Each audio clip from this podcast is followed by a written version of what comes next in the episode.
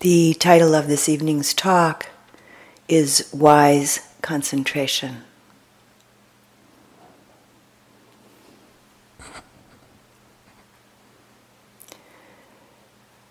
As I'm sure that uh, many of you know, concentration plays an important role in the Buddha's teaching. It's one of the seven factors of enlightenment.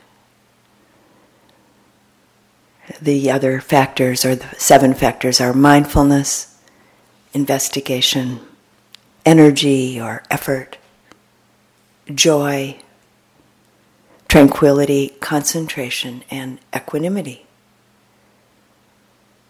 It's also one of what are called the five controlling faculties.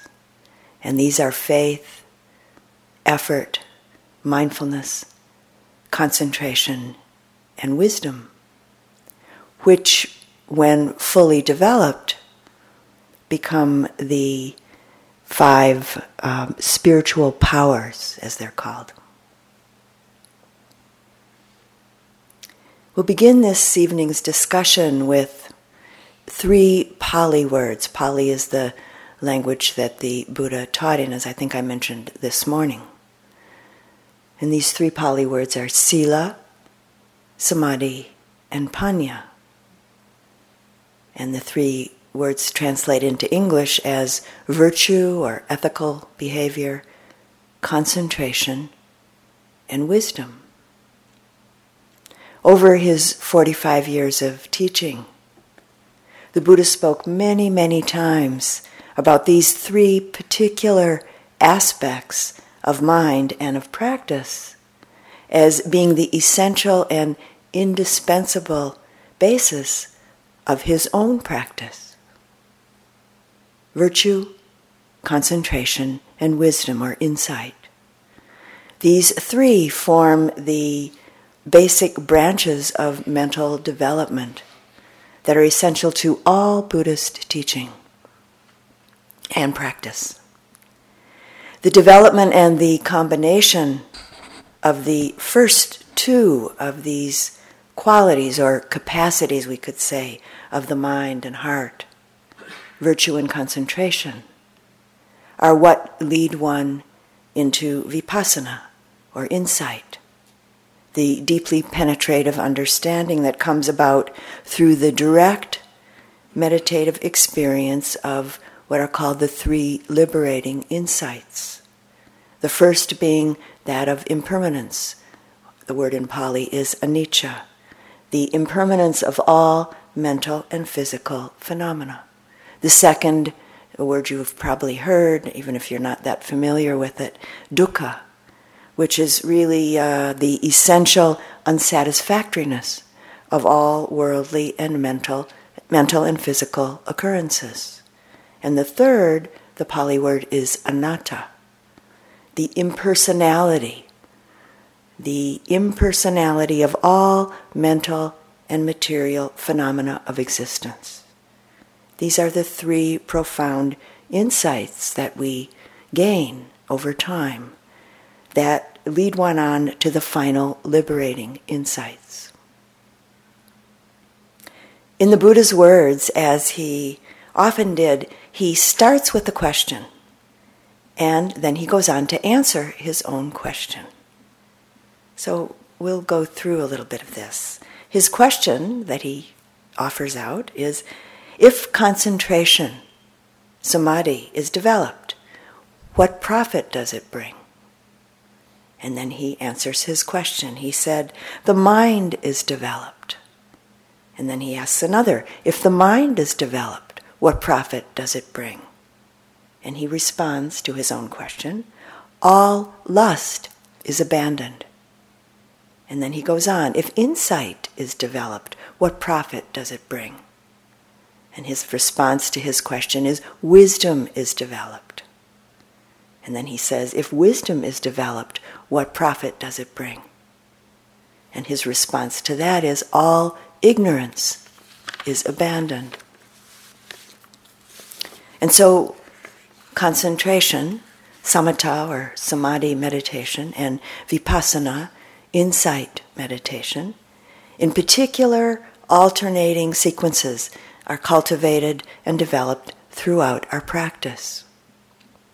And all of this rests on the essential foundation of the gradual process of purification that comes about through the practice and the understanding that blossoms through our exploration of sila, virtue or ethical behavior, with its underlying principle of non harming. As the teachings and the practices of sila, of virtue, deepen and as they mature within us, we really come to understand through our own very direct experience what brings happiness, contentment, and ease on deepening levels and more profound in more profound ways, and what brings suffering, confusion, what brings dis-ease. Intimately connected to the understanding that the practice of sila affords us is the recognition of and seeing our, our self identification in relationship to our own particular habits of attraction, which show up as greed, clinging, and attachment, and our particular habits of aversion, which show up as worry and resistance and anger, fear, confusion, and doubt.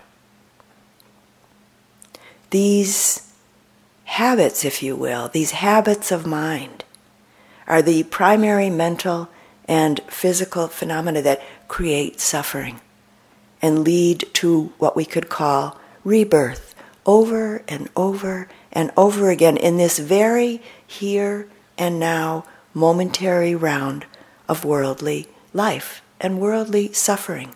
And the word for that in Pali is samsara. These habits of mind are also what keep us from developing a deeper and further purifying concentration, samadhi or samatha.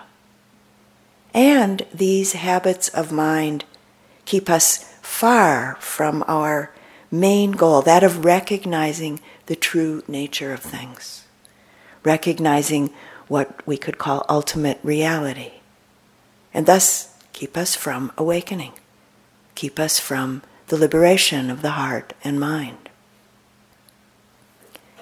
The true nature of things, what's often called ultimate reality, is rooted in the principle that all mental and physical phenomena, people, mountains, galaxies, California, dogs, China, Barre, Massachusetts, thoughts, feelings, snow, one's aging body, New York, sunshine, your favorite restaurant, American Airlines, etc., etc., are understood or regarded as being without substantial sustaining essence, as being without any separate, solid, sustaining self identity.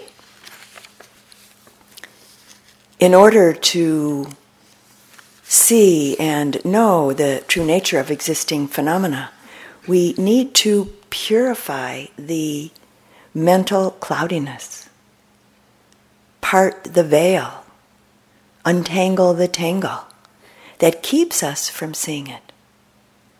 And this occurs via the practices of sila, samadhi, and panya, all of which are rooted in concentration and mindfulness. In speaking to one of his chief disciples, whose name was Ananda, the Buddha again asks a question and then again proceeds to answer his question. He says, What is the purpose of skillful vir- virtues? What is their reward? And then he says, Skillful virtues have freedom from remorse as their reward, as their purpose, Ananda, and freedom from remorse as their reward.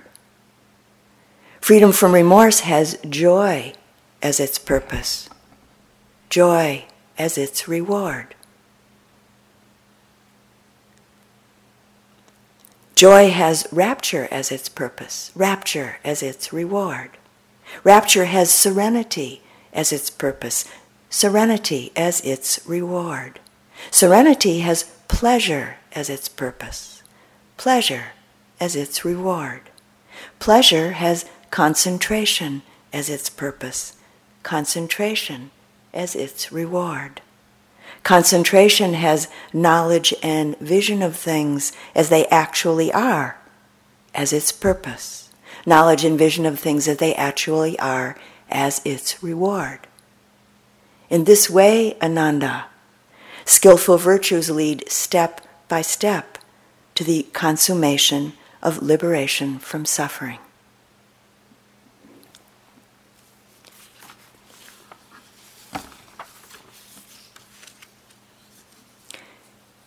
And in speaking to his monks and nuns directly about his own process and his own experience, the Buddha said this. He said, It's owing to the development of virtue, concentration, and wisdom that enlightenment, enlightenment has been fully realized. In order for us to learn how to properly apply these three active forces of purification virtue, concentration, and wisdom. Just as the Buddha did, we also need to learn directly from our own experience. And often from some of our most difficult experiences, and sometimes also from what we may deem to be our mistakes as well, of course, as learning from our quieter, pleasant, beautiful, and subtler experiences. We could say that the purification of the mind and the heart is synonymous with this act of learning.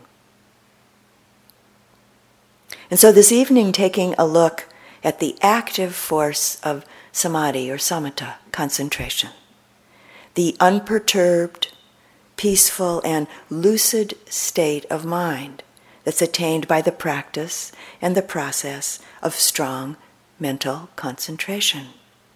The process of gathering in, gathering to, together the energy, the potentially powerful energy of the mind that's ordinarily really quite dispersed.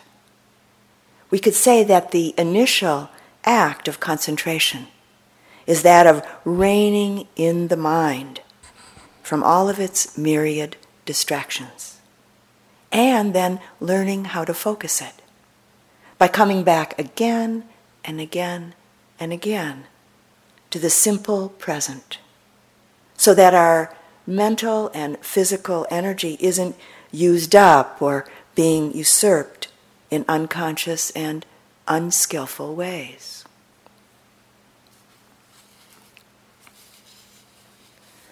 So, in this light, the skill that's been developed is one's ability to resist or deflect the influence of what in Pali is called raga, which is literally translated as unwholesome passion. And it's often used synonymously with desire, craving, attachment, or clinging which is really the core cause of our own human suffering.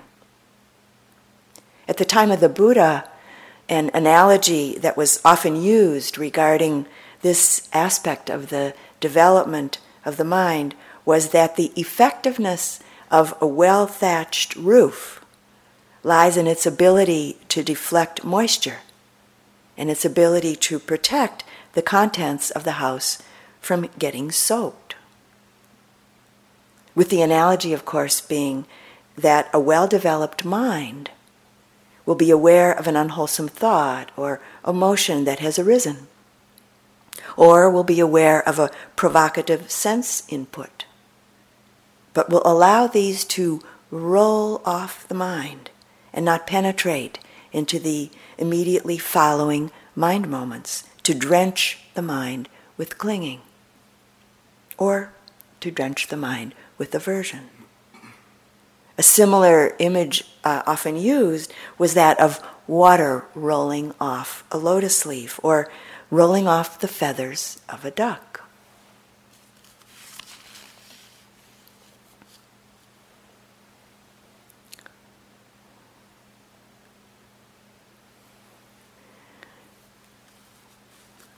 in a treatise uh, called the Visuddhimagga, which is a really profoundly detailed Buddhist treatise on the process of purification.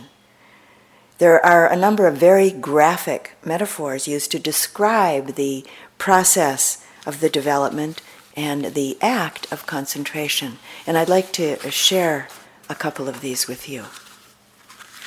The first being the bee follows up the scent of a flower and then dives toward the flower, first stopping and buzzing above it, getting to know it, we could say, before diving into it and then absorbing into it.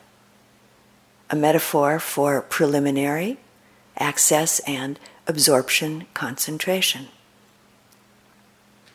And another metaphor offered in this same treatise, the Visuddhimagga, that I particularly relate to because of my own experience in making pottery is this. A lump of clay sits on a spinning potter's wheel. Centering the clay, the potter put, brings both hands directly onto the clay, holding, staying there with a very strong and yet relaxed, focused attention of mind and body staying, sustaining, sustaining attention and energy, totally undistracted as the clay is centered on the wheel. And then the potter, with the continuing focus of attention, with one hand directly on the clay, steadily holding and supporting the clay, the other hand also continuing to sustain contact with the clay, which continues to be the object of attention, the clay. The other hand is moving back and forth and up and down, informing the clay at the same time as being informed by it. And a ball forms. So, quite a graphic and visceral metaphor for the development and process of concentration. With the mind, the heart, moving into deepening states of samadhi or samatha. The power of a clear, relaxed, and focused mind, a concentrated mind. This brings together and re stimulates itself again and again and again restimulates the energy and the effort needed for the next moment of a concentrated mind. It feeds itself, we could say, strengthening its own ability to stay present with the object of attention and not attach itself to other things. It's just where it is pure, clear, and calm quite an energizing, refreshing, and often beautiful experience. Because our exploration this evening is primarily devoted to the purifying and beautiful current of samatha or concentration, I think it would be helpful for us to begin exploring and learning just a bit more about the basis the process and the fruits of concentration. The wholesome states of concentration calm, joy, tranquility, happiness, peace, and equanimity, along with the deeper states of concentration called jhana. They can't grow when the unwholesome mind states of attachment, aversion, sleepiness, agitation, worry, and doubt are occurring. Seeing and understanding the difference between wholesome states of mind and unwholesome states of mind is essential for the development and blossoming of concentration and its attendant wholesome states. So, an example. For instance, if you try to concentrate on a med- meditation subject, such as the sensations of the in breath and the out breath at the nostrils, at your touching point, the anapana spot, and you're anxious or you're worried during the process, well, what happens? calm and joy will actually be prevented from arising. Why? Because worry enslaves us. It enslaves the mind and the heart. With the practice of concentration, one needs to be willing to let go of thought. One needs to be willing to not be seduced by thought. One needs to be willing to cut through thought, so to say, even thoughts that might seem so important in the moment. It's important actually to note here, and I think I mentioned it in the instructions this morning, that it's not about kicking out thoughts. Booting out thought is rooted in an attitude of aversion to thought, and that's not what it's about. What is meant here is rooted in a clarity of intention, in seeing and knowing when the attention gets muddled or lost in something other than what is intended. And as I said uh, at the beginning of the day, this is really the first and maybe the most uh, difficult step of the practice of developing concentration. Because our mind can get lost, as we all know, in myriad mundane and seemingly lofty thoughts and actions over and over again, thinking that whatever it is is really, really important. During a three month retreat uh, that I sat, uh, a number of years ago that was devoted uh, to the development of concentration, I had a, a particular experience that I'd like to share with you. For the first week or so of this retreat, each day after lunch, I would uh, make myself a fancy cup of tea, taking two or three different loose teas and mixing them together in a tea ball which seemed like a very important and seemingly necessary treat that I needed, that I wanted. Towards the end of that first week, I noticed that there was a box of tea bags sitting on the counter that was one of the same teas that I was putting into my fancy mix. It had been there actually all along, uh, but I just hadn't uh, connected to it hadn't seen it clearly until that very moment. So the thought came up Do I really need this? Is all this fancy tea preparation and seeming need, is this really important? Well, the answer came no. No, it's not at all important, really. It's merely a habitual distraction. So that day, and then ongoing, I made a simple cup of tea with a tea bag and enjoyed it.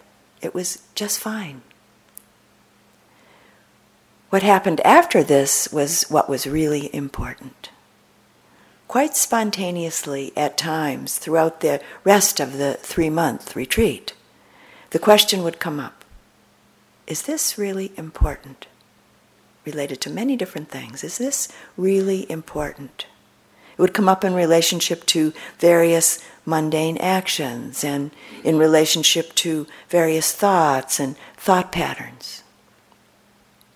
And the answer was almost always, if not pretty much 100% of the time, quite clearly and more and more obviously, no. And I would just then simply let go of whatever it was at that point.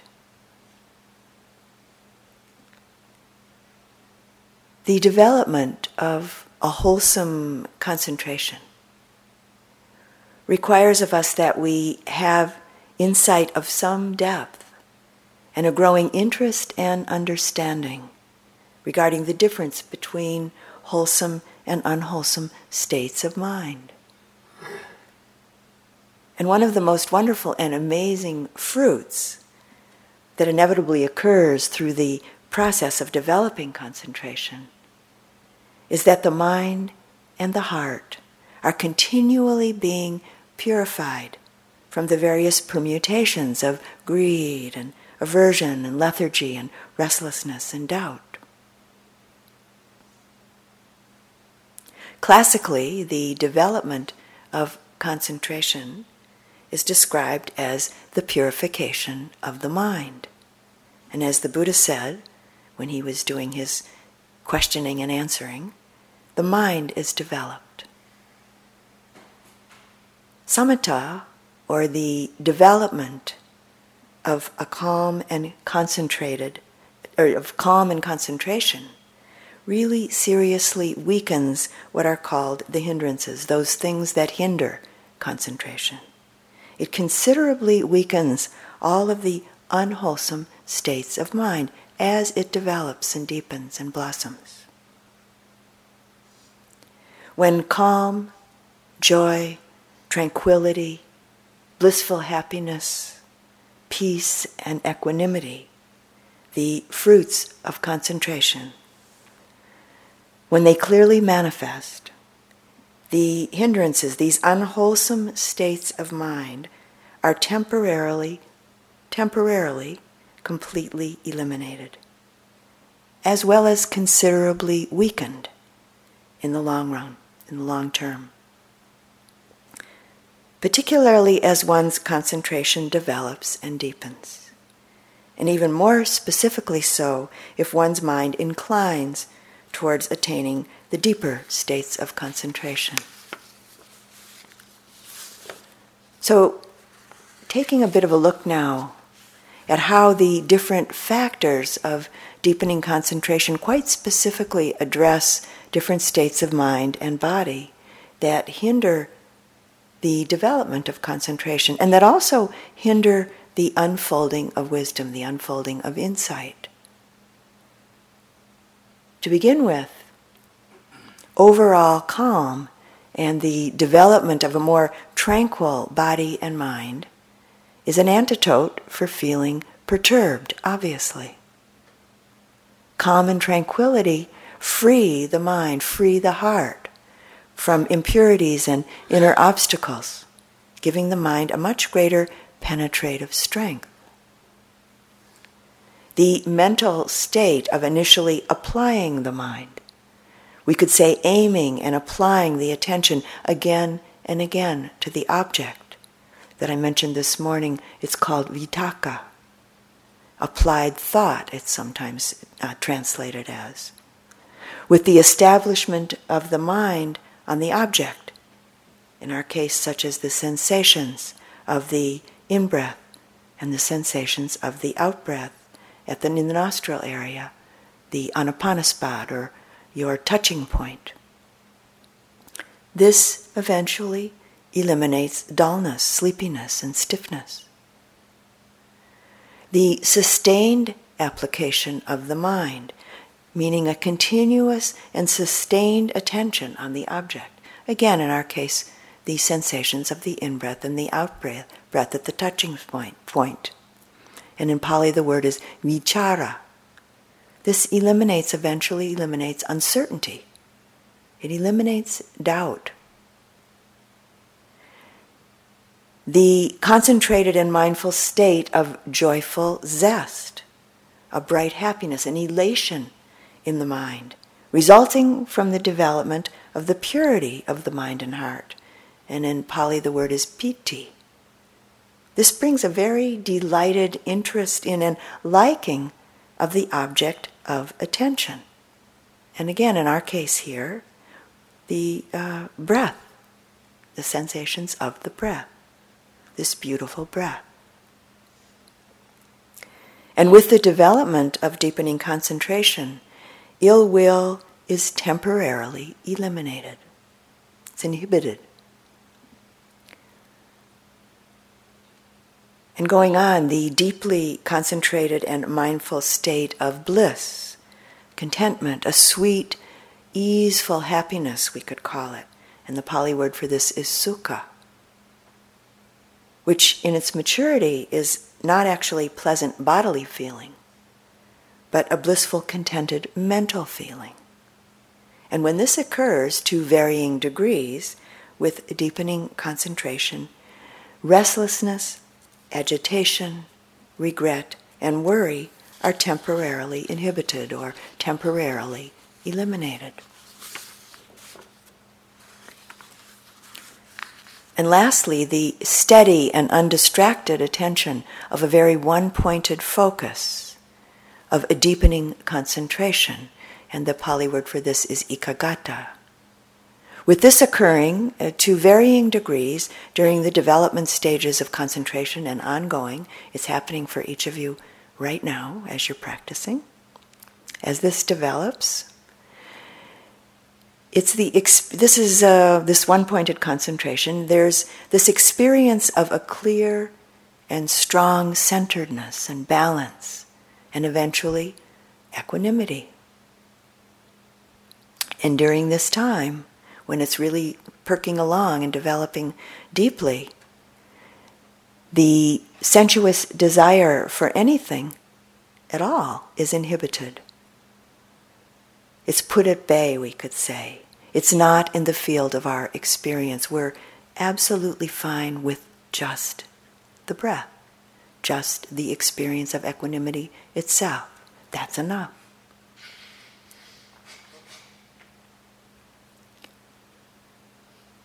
As samadhi or concentration develops and moves along, and the states that corrupt the natural purity of the heart, the natural purity of the mind, when at least some of these imperfections, these afflictive states, we could call them, have been clearly let go of, or at least temporarily abandoned, temporarily relinquished, at that time, one really, truly knows and gains a much fuller and deeper confidence in and connection to one's own practice.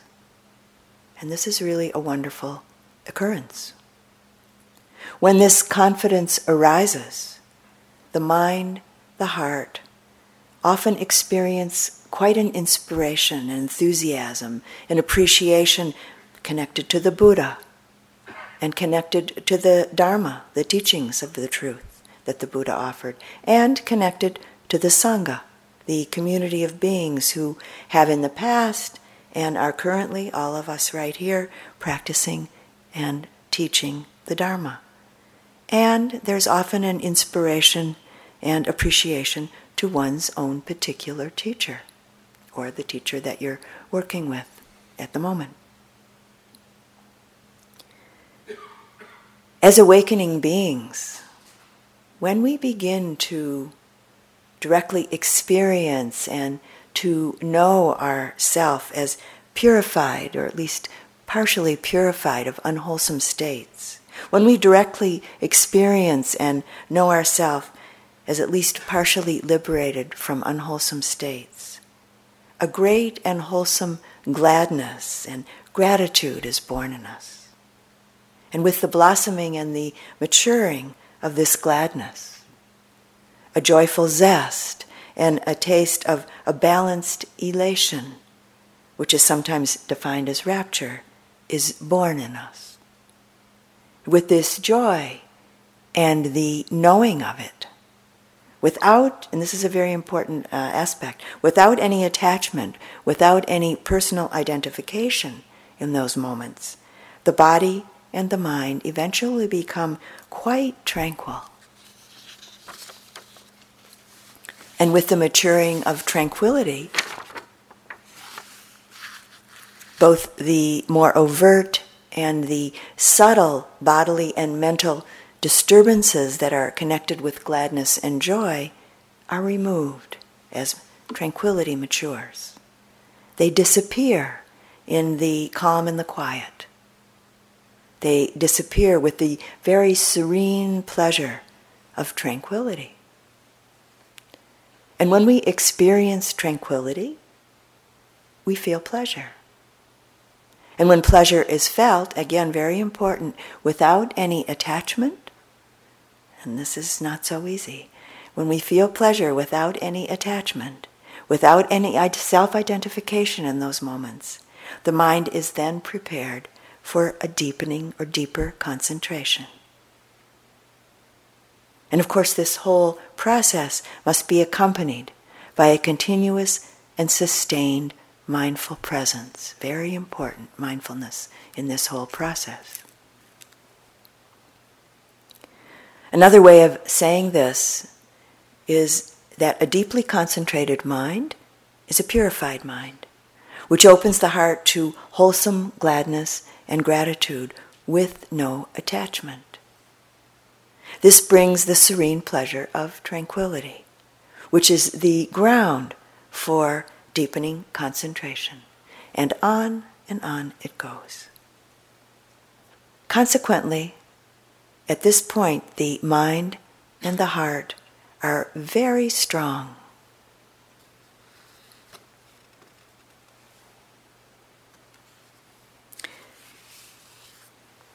And so, in this light, the skill that has been developed is one's ability to resist or deflect the influence of raga, as I mentioned earlier.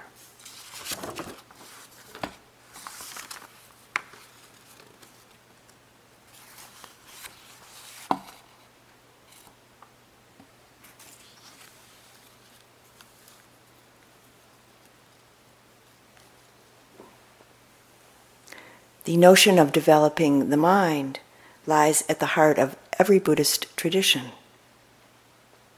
And one important aspect of this development has to do with strengthening one's ability to focus, to stabilize, and to direct the mind rather than allowing it to be carried off over and over and over again by whatever breezes waft in on it from any of the sense doors or from its own unconscious. So, in light of this, we might ask ourselves this question Does the mind control you? Or do you control your mind?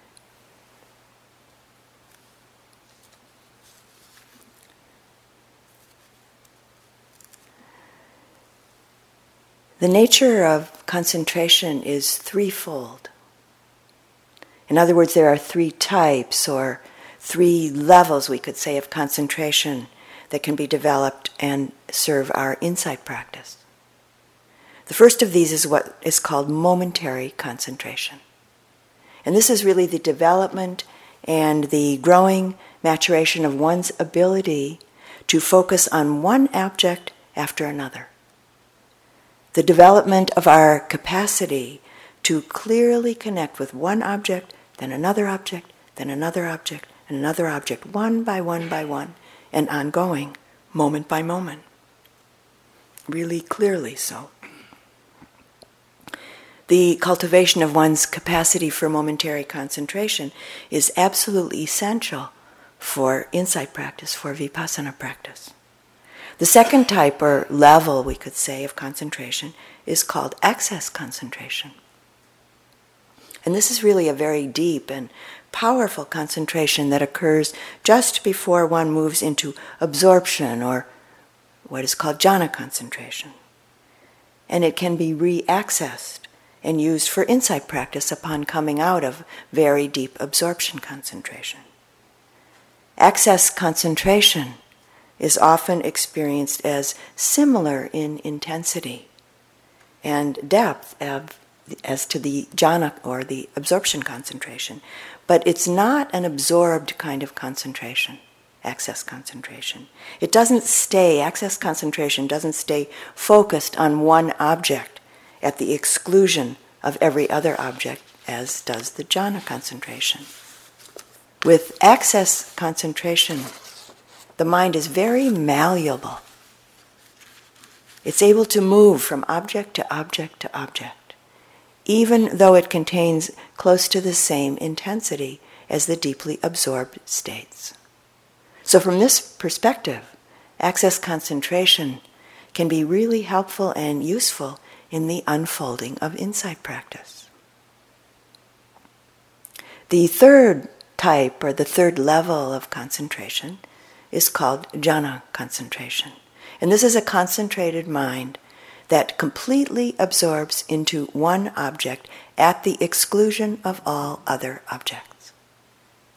When the mind is absorbed in this way, it's not possible actually for the mind to do anything else at that particular time.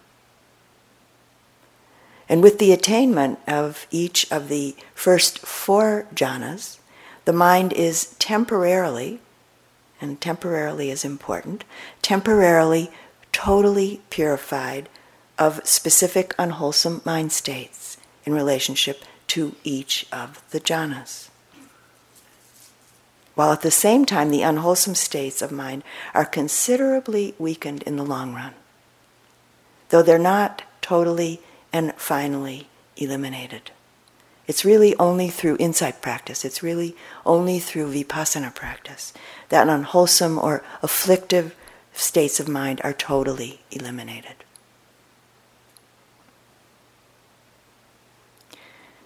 The development of concentration will quite naturally take place in our insight practice, our vipassana practice, particularly the momentary concentration that I mentioned especially when we begin to meet all of the various body mind phenomena with less and less clinging, less and less attachment and identification, but rather with a very interested and investigative attitude. The development of jhana and access concentration really takes quite a specific and concerted effort. And it's not everyone's inclination or interest. And it's not absolutely necessary at all for a potentially liberating vipassana or potentially liberating insight practice to unfold. As concentration develops, slowly we gain the wisdom and the confidence to allow ourselves to really wholeheartedly meet experience with what we can sometimes call no self, no me, no I am. While at the same time really being clearly present and mindfully aware, very mindfully aware of what's taking place. But it's not mine, it's not me, it's just a clear awareness of what's taking place and also not making something out of the experience. No commentary, no pondering, no thinking about what's occurring, and not making something out of the experience, but rather really receiving, sensing, and seeing and knowing experience just as it is, however it is. In this slide, I'd like to uh, share a simple and maybe potentially illuminating story with you about two significant times and aspects of the Buddha's life. After six years of engaging in extreme ascetic practices and finding that, in fact, they weren't bringing the liberation of heart and mind that he was seeking, it's said that the bodhisattva, and I'll uh, break that word down and tell you what it means. Some of you may not know.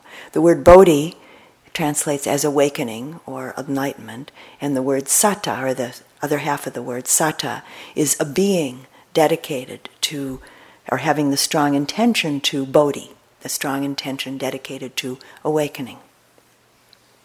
It's said that the bodhisatta, which he was before he became a Buddha, and his name was Siddhartha Gautama, he asked himself, could there be another path to enlightenment after he'd done these six years of extreme ascetic practices that didn't seem to be bringing the fruit that he was looking for? And in reflection with this inner questioning, an image, the memory of a particular experience uh, from his childhood appeared to Siddhartha. He remembered a particular spring day when he was a boy of six.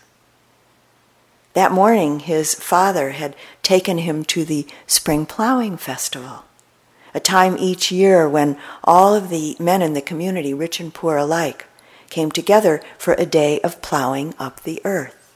It was an annual ritual marking the beginning of the spring planting season. Young Siddhartha, quite spontaneously and naturally, sat up in the meditation posture, comfortably and quietly under a very sweet smelling rose apple tree. Observing the scene unfolding before him with a very open, alert, and unfettered attention that children can sometimes give to things. Nothing really on his mind. In those moments of not wanting or not fearing anything, he was aware of the earth breaking open in even, wave like furrows. Noticing the heat shimmering up off the freshly open soil.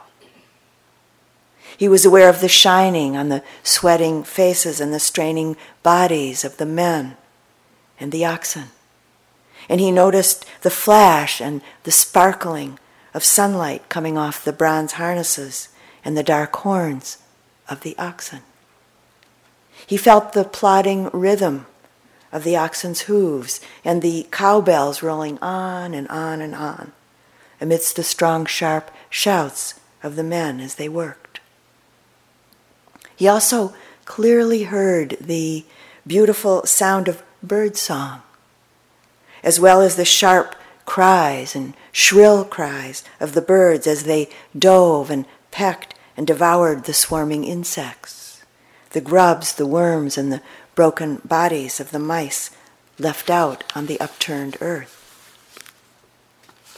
All of this laboring, devouring, struggling, suffering, and dying, endlessly going on beneath and right along with the gaiety, joy, and the beauty of that spring festival day. All of this entered into young Siddhartha's heart and mind as he sat alone, clearly focused and deeply relaxed under the tree, open heartedly experiencing the scene that was going on before him. And in his mind, in his heart, finding no resistance, no tension, no inner conflict, nothing to add, nothing to take away, no picking, no choosing.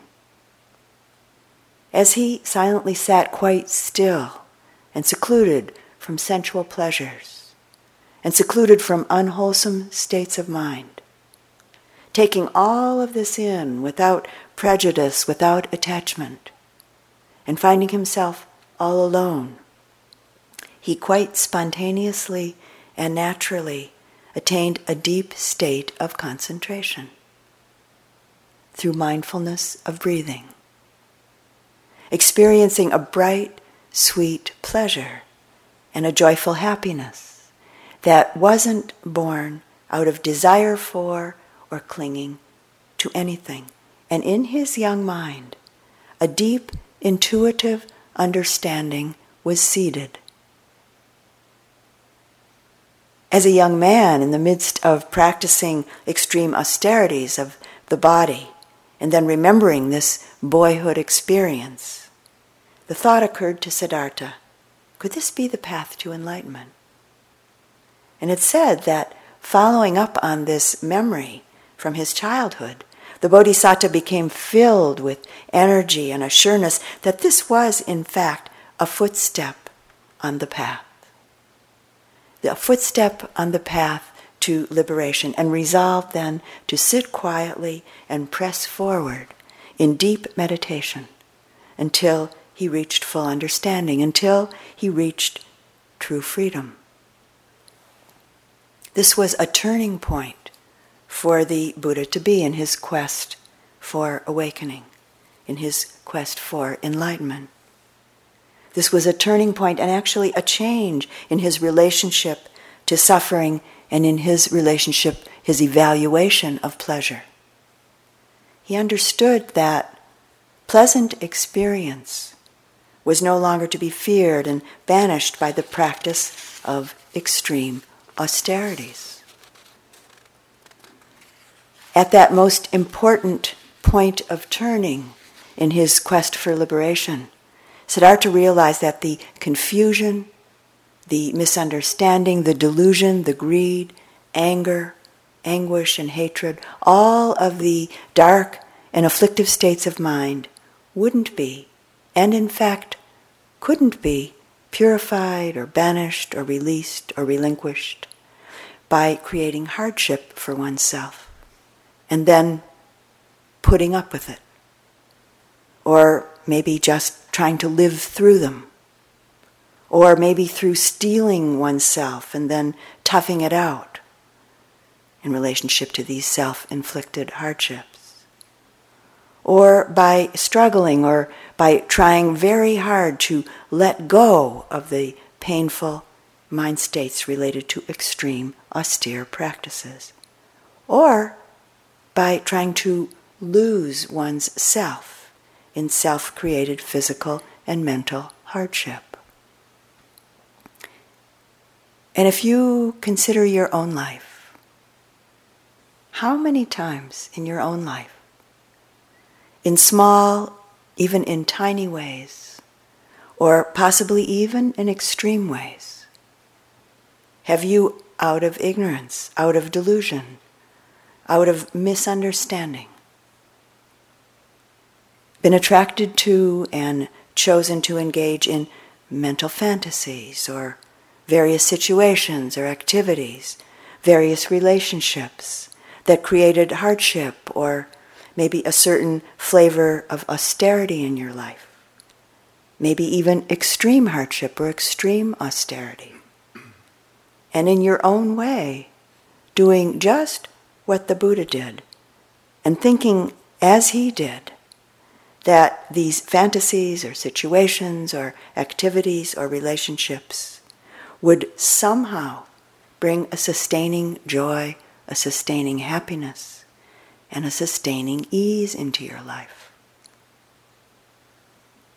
Potentially, a certain degree of mental strength may be gained, of course, but the light, so to say, at the end of the tunnel, the light of liberation, can never really be seen or felt or known with this way. As a young man, in remembering his childhood experience, Siddhartha realized that pleasure was no longer to be feared and banished through the practice of extreme, extreme austerities. This, this would never really bring a sustaining sense of freedom and well being.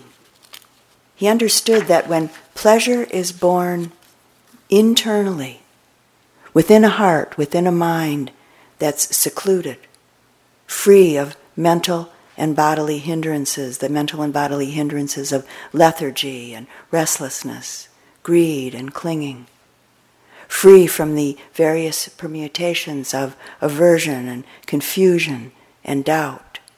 He understood that when pleasure is born of seclusion, clear, concentrated, and mindful presence, and detachment, that it's not only okay, but that it's valuable and necessary.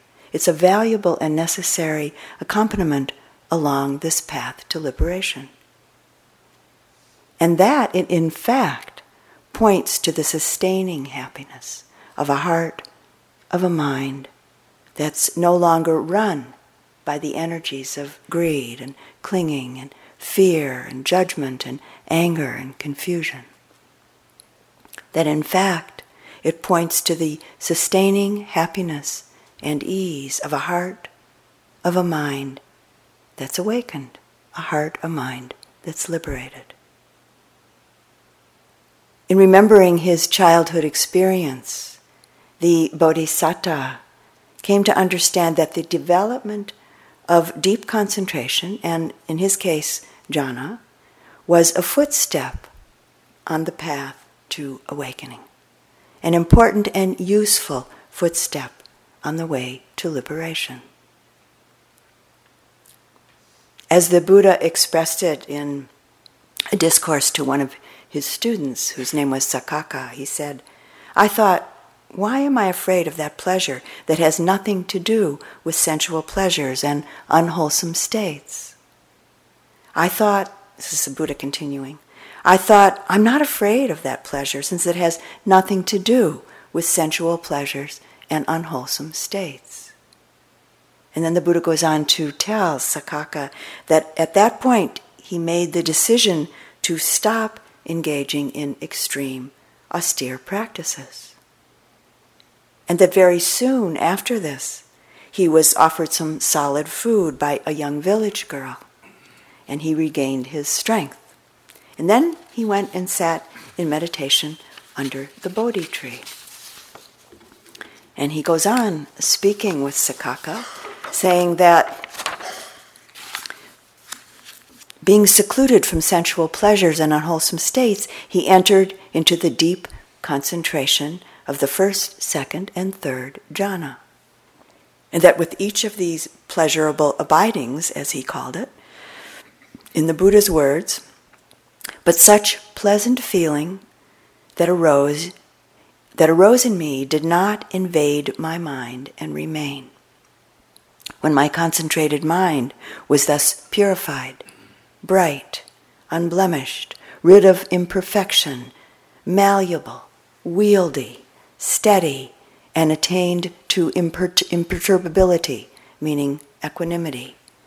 He tells Sakkaka that then he systematically attained each of the liberating insight knowledges one by one during that now very famous night under the Bodhi tree. As a child, this natural state of an undisturbed, purified mind is something that young Siddhartha kind of wandered into, we could say. The world outside going on just as it is, thoughts and feelings arising and changing, coming and going. No difference in those moments than anything else in the world. Nothing to agree with, nothing to argue with, nothing to cling to, and nothing to push away or run from. And yet, this natural state of an unperturbed mind really isn't so easy to wander into for most of us, as we know.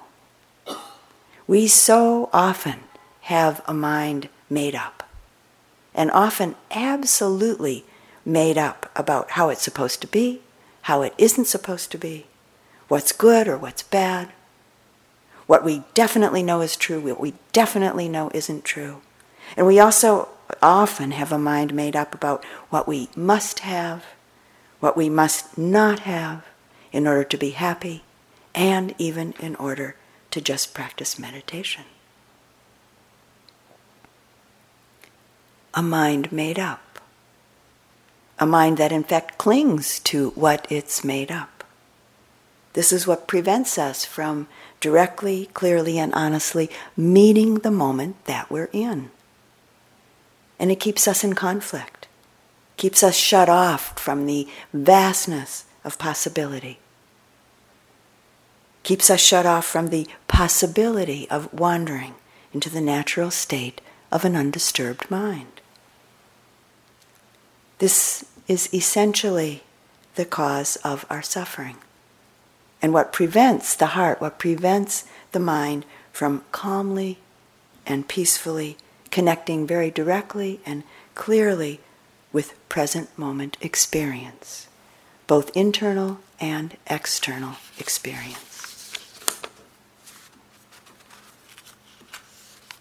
And as I mentioned earlier in this discussion, the teachings and the practices that we've inherited from the Buddha fall into three basic currents, is what we started with this evening the current of sila, the teaching of and practice of virtue, the current of samadhi, the teaching and practice of concentration, and the current of panna, the teaching and the practice of wisdom.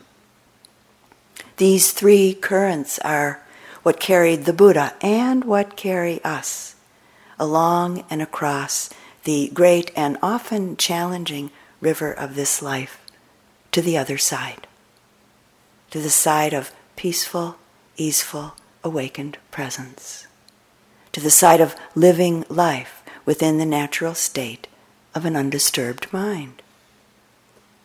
The current of samadhi or samatha the development of concentration is beautiful, potentially healing, and powerful in and of itself. And at whatever level one is able to develop a concentrated mind, from the perspective of the Buddha Dharma, it's ultimately and essentially to be used toward our main goal that of seeing the true nature of existing phenomena. Parting the veil, untangling the tangle that keeps us from seeing it. So that we really recognize the nature of things, recognize ultimate reality, and awaken from the sleepy cloud of delusion. And so, as awakening beings, here we are more than 2,500 years later, after the story that I've just shared about the Buddha's life took place. And thanks to Siddhartha Gautama, to his diligent and powerful practice, here we are, exploring and learning from his direct experience and the inspired and amazing gift of clarity of his ability to pass it on to others. In closing the talk this evening, I just like to say that it's essential that you hold your practice in the light of honesty, humility, patience, and a diligent, open hearted interest. And hold yourself within your practice with deep kindness and patience. These wholesome and beautiful human qualities will without a doubt serve the blossoming of sila, samadhi, and panna, and without a doubt are some of the most basic roots and basic forces of purity that the fruits of our practice stem from.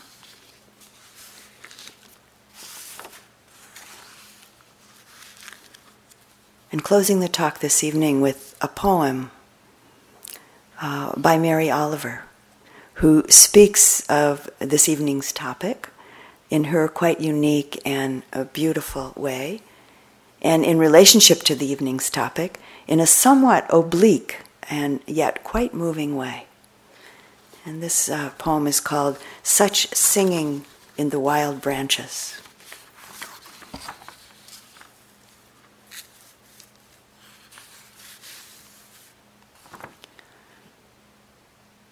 Such singing in the wild branches is the name, as I said.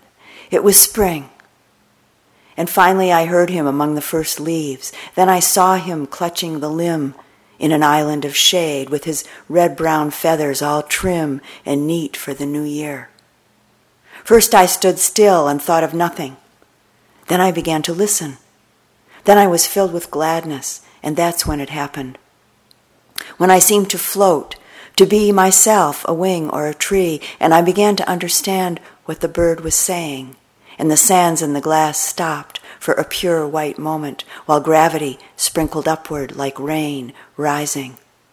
And in fact, it became difficult to tell just what it was that was singing. It was the thrust for sh- the thrush, the thrush for sure.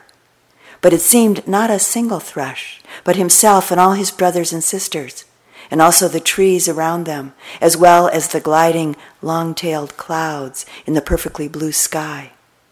All, all of them were singing. And of course, yes, so it seemed, so was I.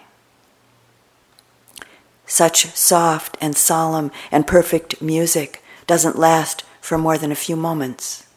It's one of those magical places wise people like to talk about.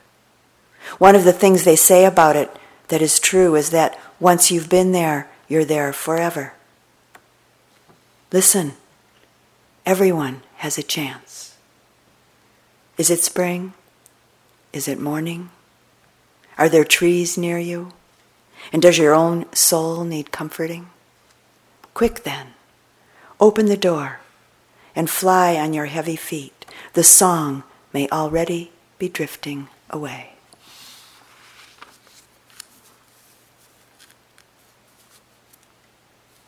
Let's sit quietly for just a moment together.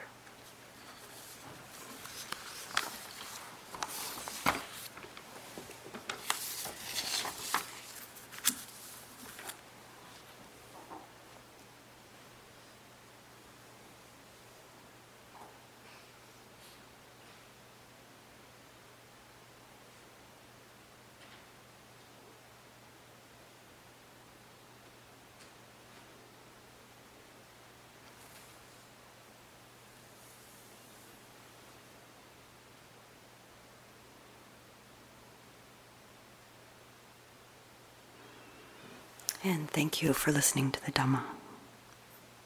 No bell, it's too far away. I can't reach it. Thank you for listening. To learn how you can support the teachers and Dharma Seed, please visit dharmaseed.org slash donate.